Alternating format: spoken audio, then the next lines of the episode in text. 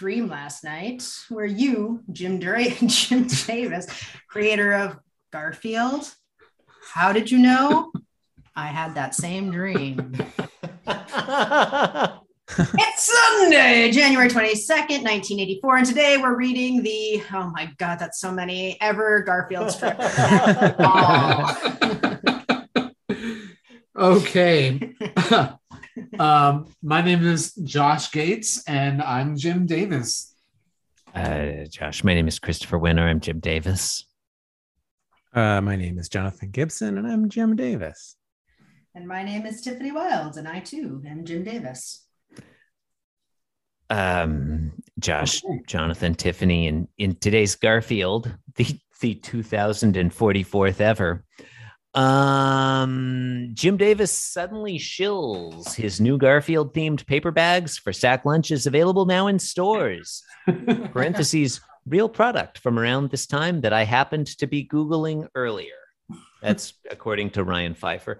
Listeners, if you are even slightly surprised that Ryan Pfeiffer spends his time Googling Garfield paper bags, you have not met Ryan Pfeiffer. This is 100% something he would do. Yeah. Yeah, not even remotely surprising. No, no. Ryan Pfeiffer is the person who has been texting us all week asking if we're going to be at the Garfield gathering in Rhode Island this year. is he? I don't know. That's the, there's one re- one reason and only one reason that I know the Garfield gathering is a thing, and that's because Ryan's been texting us about it. if it wasn't COVID, I would be into it. I'm saving my money for you know Muncie and uh, Muncie 2028 yeah. 50th anniversary. Yeah. Oh, that is going to. Muncie is not going to survive that. It's going to be so intense. like the city of Muncie will be leveled by the end of that. One can hope. One, can, one, yeah, one can hope. if there's any justice in the world, Ball State University will be razed to the ground. And the whole town is going to meet its apocalyptic end, like some kind of story. Yeah, no, they will. If The people, the people there will be like, well, "We didn't draw Garfield. You're all guilty. you allowed it to happen. You created him." Great. Okay, Sorry. so panel one uh, what do you call the what do you call the first panel that's non-narrative? Uh, the the uh, the now I forgot. John, what, what what's that panel called? Prelusionary. Prelusionary panel. Actively discussing it. Yeah. Look at those marbets. I don't have much to say about it. I do like those marbets. Yeah, it's a nice color. Yeah. I've never seen Garfield so happy. oh, I think the first narrative panel? Is that a is that the uh, is that a semi-illusionary panel it's the that... semi-illusionary panel yeah. It doesn't so appear in all appear in all newspaper strips yeah right? some newspapers are just the the bottom six. i call it hemi-illusionary. That's fine. Illusionary so i call, I call it so, para-illusionary. so garfield is uh, garfield is looking he's, he's regarding a paper bag mm. that's sitting uh, apparently empty on a countertop and he's he looks delighted and he's looking up like almost like he's looking above the bag but yeah as tiffany probably... noted garfield has possibly never looked more excited. He looks orgasmic. He's delighted. Yeah. I mean and in fairness to jim davis cats fucking love playing in a paper bag. Mm-hmm. Like this is true, true. to life this guy has seen a cat at some point in yeah. the past. Good for him. Davis is a clock that is broken and correct twice a day. Mm. If you know, twice a day meaning like twice a month. Yeah, yeah, once every few years. Uh, medial panel, uh, medial row, panel A. Garfield jumps, leaps up. This is a heroic leap from the floor up over the countertop. He's going to land in the paper bag although the angle of the parabola looks a little yeah, wrong to me. Looks awkward. Looks awkward, but his ears are back. I like that. And he's thinking, I love Sacks. Is he talking about Oliver Sacks or is he not? Oh, the psychologist. I love Sacks. Or is he, I love Sacks? Is he, God, it sounds like sex, doesn't it? When you say it like that? It really, yeah. like, I love Sacks. That's I love sax. Is this Garfield or Kenny G? Time for a little rough sex. Not from Uh, Kenny G. I do- I Kenny, do Kenny G. to- Kenny G. will give you smooth sax. Smooth sex. Yeah. Uh, I do want to give Jim Davis a little credit for drawing Hmm. a paper bag well. Mm. Um, I think there was a few weeks ago, or like I don't know how fucking long ago, but like some time ago, there was a strip where Garfield got in a paper bag, and Jim Davis has a knack for drawing paper bags. That's all. Yeah, I I Mm. believe this is a paper bag. He's got the like the yeah, right it's, it's believable. just enough detail work on the lines there that it, it looks like an actual paper bag. yeah, Um, it's not. It looked like uh, it looks like it's been used a little bit. mhm. Like it was used for groceries and then emptied because it, there was a couple of like slight creases horizontally. it is when you bring groceries in to the you know kitchen or wherever from the supermarket, you take them out of the bag and then the bag just stays there erect and empty on the countertop. Sort of like me. I mean, We are empty. um he does i mean i fe- it's worth noting because jim davis is bad at drawing things and so to his credit this is bag work his sack work is really excellent excellent Yeah, sack yeah. work jim davis I actually unloaded some groceries a few hours ago, and I Mhm. did leave the bag on the counter just like that. you should never neglect the sack john um I, I think it's fine. you know, I love sacks too. Yeah um I, I like sex. Yeah, look, we all okay. Panel two. Garfield is enjoying some sacks. Uh, he's in the bag. I'm going to say bag, just to avoid He's any having- misunderstanding. You know what? You know what? You know what it is when you go into a sack. It's sexual intercourse. All right, Yeah. we're done. I I don't know We're that this is No, a sack. Like He isn't says, "I love sacks." Yeah, no, I, I I think Garfield is mistaken about what object this is. That's what I think. Well, okay. I mean, you know, if you're going to, you're Like- speaking from a position of privilege. A you know. bag, I feel like, is not gonna sit up like that. It's not gonna. Uh, Yeah, when a I cat my heart's not really it. in this. It's Um, improbable that Garfield could leap into it without it moving or breaking. Yeah. Yeah. That is like that leap. It's aimed wrong too. He looks like he's going to just crest over it. Yeah. Anyway, panel two, he's in the sack. He's in the bag and his head is sticking out and it's vertical, it's upright. And he's thinking, I don't really understand this, listeners. I'm just going to read it. Stupid bullshit. That's a cultural reference from long ago. That is, yes, that's 100%. I wouldn't kid you, Parnell. This honey will do zero to 60 in six seconds flat. Is that from the movie Grease? I don't fucking know. I haven't seen any of the versions of the movie Grease. I think it's from RoboCop. It's probably from Robocop. It's from minute 11. Yeah. Talking about the Robocop and how fast it can profile black people. They're like- Mm. It can profile zero to 60 of them in six seconds flat. It is that's the dream for a robotic cop. All Uh, in the bad. next panel, Garfield continues to whimsically imagine different things. He thinks, I swear, Sally, get your head out of the sand. The sack dress is coming back. This, I, it's a sack dress. What? a cultural thing? references What- what were is he- outdated in the 80s. This, And what is it? Is a What sack is he dress talking a- a real Like, thing? what is anything? Listeners, explain fashion to us. Is the sack dress, like the paper dresses that were sold out of magazines in the 60s. I think a sack dress is like a moo isn't it? Hmm. There's a Wikipedia article for something called a feed sack dress.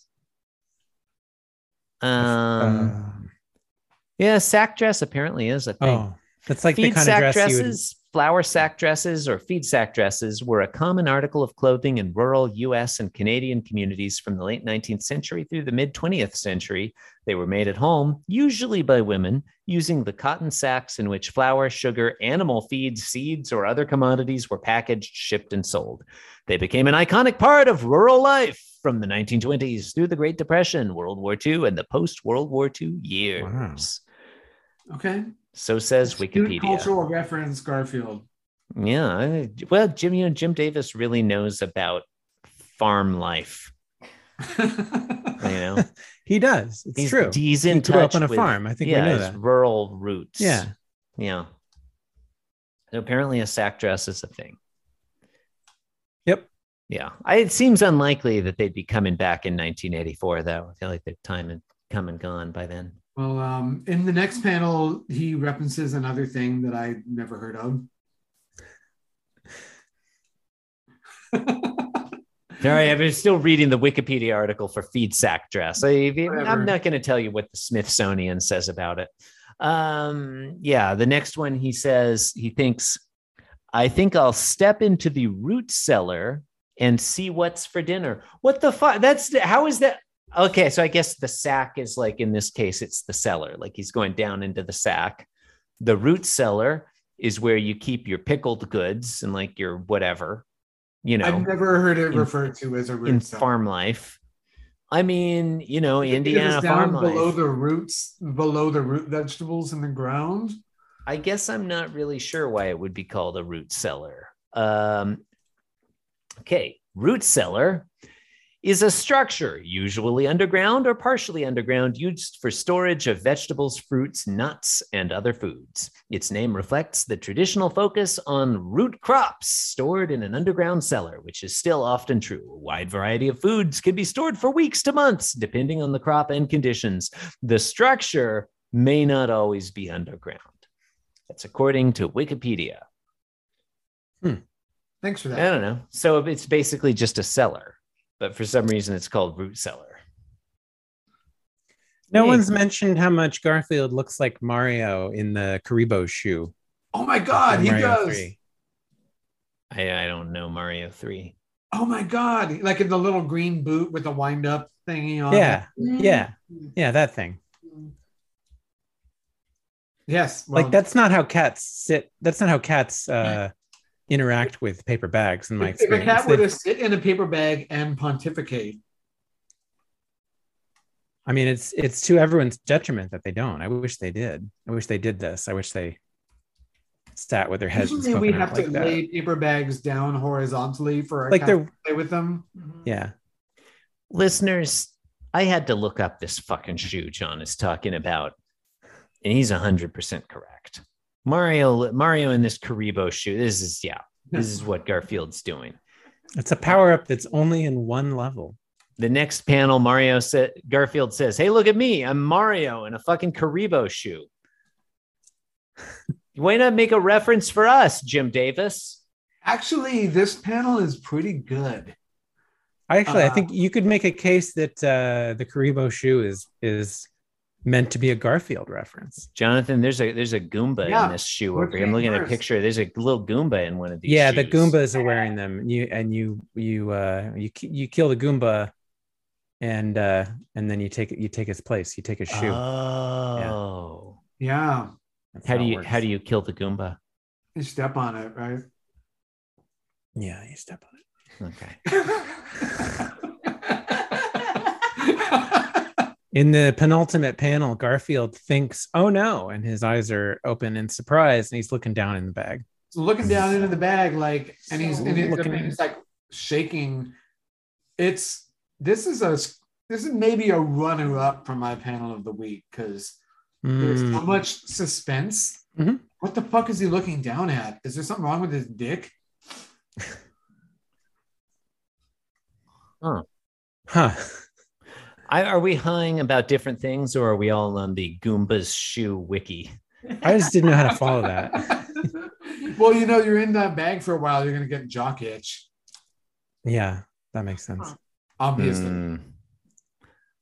Oh, yeah, it does look like he's horrified by his own genitalia in that panel. In that, are we looking at the penultimate panel?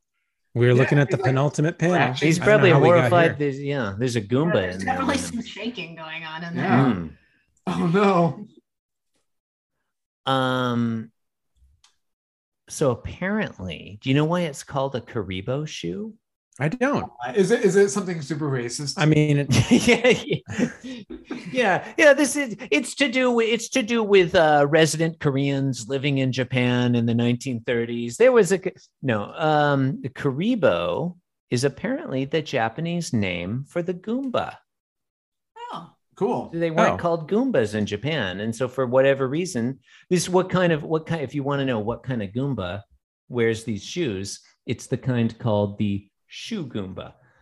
Um, so it's really just Japanese for Goomba shoe. Huh. There you go.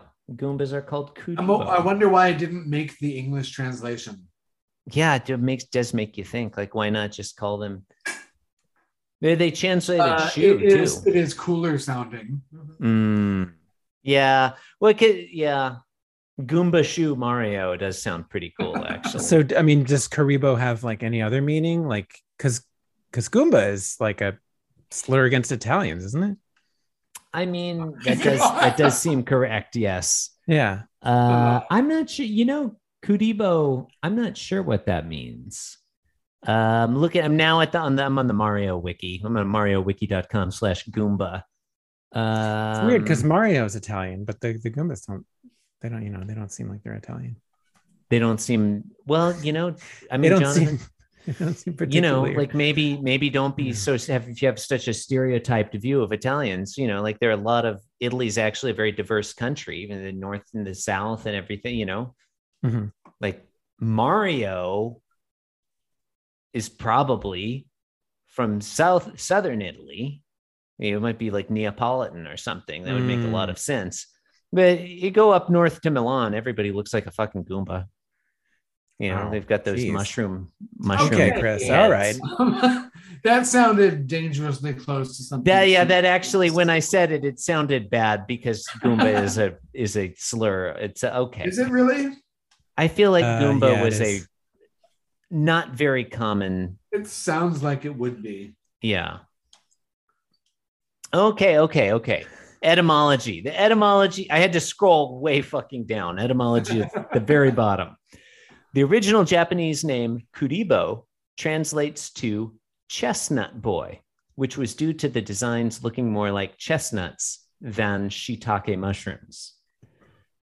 The name Goomba is phonetically similar to the Italian slang word Goomba. The term Goomba originated from the Italian word compare. I don't abbreviate it as compa, which literally means friend in South Aw. It- Italy and member of a criminal gang in North Italy.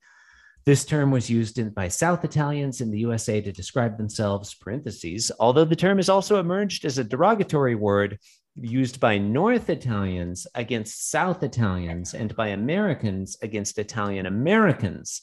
Oh my God. also, also, the Hungarian word for mushroom is gomba. I don't know why that's there. It just Well, that's much more innocent. mm. so it's just slurs aplenty. Problematic content. I I you know turkey in the straw. Um, the final panel here. Uh, Garfield's there. He's still in the bag, and now Odie's in the bag. I guess Odie was down there in the in the root cellar of the bag, Oh yeah. and Garfield is pretending to be holding an old rotary dial telephone up to his ear, and he's now he's thinking, "Hello, maintenance. Call the exterminator. My condo has dogs." So that's I- I another. like that Odie theme and on- Garfield were both in the bag, and that's that's whimsical. That's whimsical. And, you know, I feel like the readers were clamoring for a second dog extermination joke this week. like Jim Davis wet our whistles with the suggested lynching a few days ago. And now he, you know, he needs to drive that home Mhm. by suggesting that dogs should be exterminated as vermin. Yeah, if there were going to be further dialogue here from Garfield, it would say, "Yes, I'd like you to come literally kill a dog." it's true. It's true. Um, it's I mean, you know, cartoons have a lot of violence in them. Yeah, what's up with that? Yeah. People love violence. Anyway. Uh Oh, I and feel like we're done. lower right corner of the final panel, you will see the name Jim Davis mhm. because that's who drew it. Because Yeah. somebody had to be responsible for this. Jim Davis, Somebody had to be responsible for this. we declare you guilty. Uh, you've been listening to Being Jim Davis, Dr. Arbuckle. Would an ape make a human doll that talks? Uh, we here to we need to thank Josh Gates, a legitimate working artist, and Tiffany, a legitimate working linguist. Um, for joining us this week. We're grateful Thanks for you having us. being here. Yeah. Thanks for coming on. It- Um, it's been it's been a dark week. Yeah, thank you for being here for the really horrifying has. content and the the cat. always jokes. a pleasure. Always a pleasure to be on with you two. plumbing the depths. Listeners, you can go to www.beingjimdavis.com, click the host our podcast link, and you too can be like Josh Gates and Tiffany. Just you can. Feel bad not saying I say Josh Gates and then I don't say Tiffany's last name, but I've forgotten what it was. There you go. You might not want that. She might want that bleeped actually. Millicent, check in with Tiffany about whether she would like her name bleeped Oh yeah, this I whole don't thing. know what my yeah, might not like want to be associated for the with state this. government. I and do now work for the state government. Yeah, this like Millicent, bleep out just all week. Just make the whole week bleeps. Thank The you and good night. entire week is just a series of Thank you and good except night. for one Yeah. expletive in the first. The host our podcast link. You know, so there's a Patreon link up there. Jonathan says Mhm. anyone donates ten thousand dollars or more, he'll invite them to his wedding. I thought it was one thousand. You know, I felt like if I'm making that commitment for him, one thousand. You know, I, I'd do it for 10,000. I feel like for 10, you probably I would. feel, I feel like This is that's a good reasonable. deal. For ten thousand, they can Yeah. do whatever they want, right? Yeah. For 10,000, they can, perform. you can, listeners, $10,000, you can perform the wedding. You can be the celebrant. I mean, we don't have a celebrant yet. There you go. This is win win. They get to be Uh, the celebrant, they get to attend the wedding. You have a Hey, just to throw my hat in the ring, Just- I'm ordained. So Email us at officiate our wedding challenge 9920. at appreciate our wedding ninety nine twenty. I mean, be careful what you. careful what you plan. I mean, I don't mind you getting with emails. Yes. Yeah, but you don't know what I'll agree to. I'd be like, yeah, okay, fine. You can, you can go to the wedding. Ten thousand dollars, listeners. You can be the officiant at Jonathan's wedding. We have not asked. We have not asked his fiance about this. It'd probably be she gets half the The, ten the platinum level of the Patreon experience. Thank you and good night. Thank you and good night. This podcast was brought to you by the Pitch Drop Podcast Network. Like what you just heard? Support the show by going to patreon.com forward slash pitch drop. And while you're at it, check out pitchdrop.net for more of this and other shows.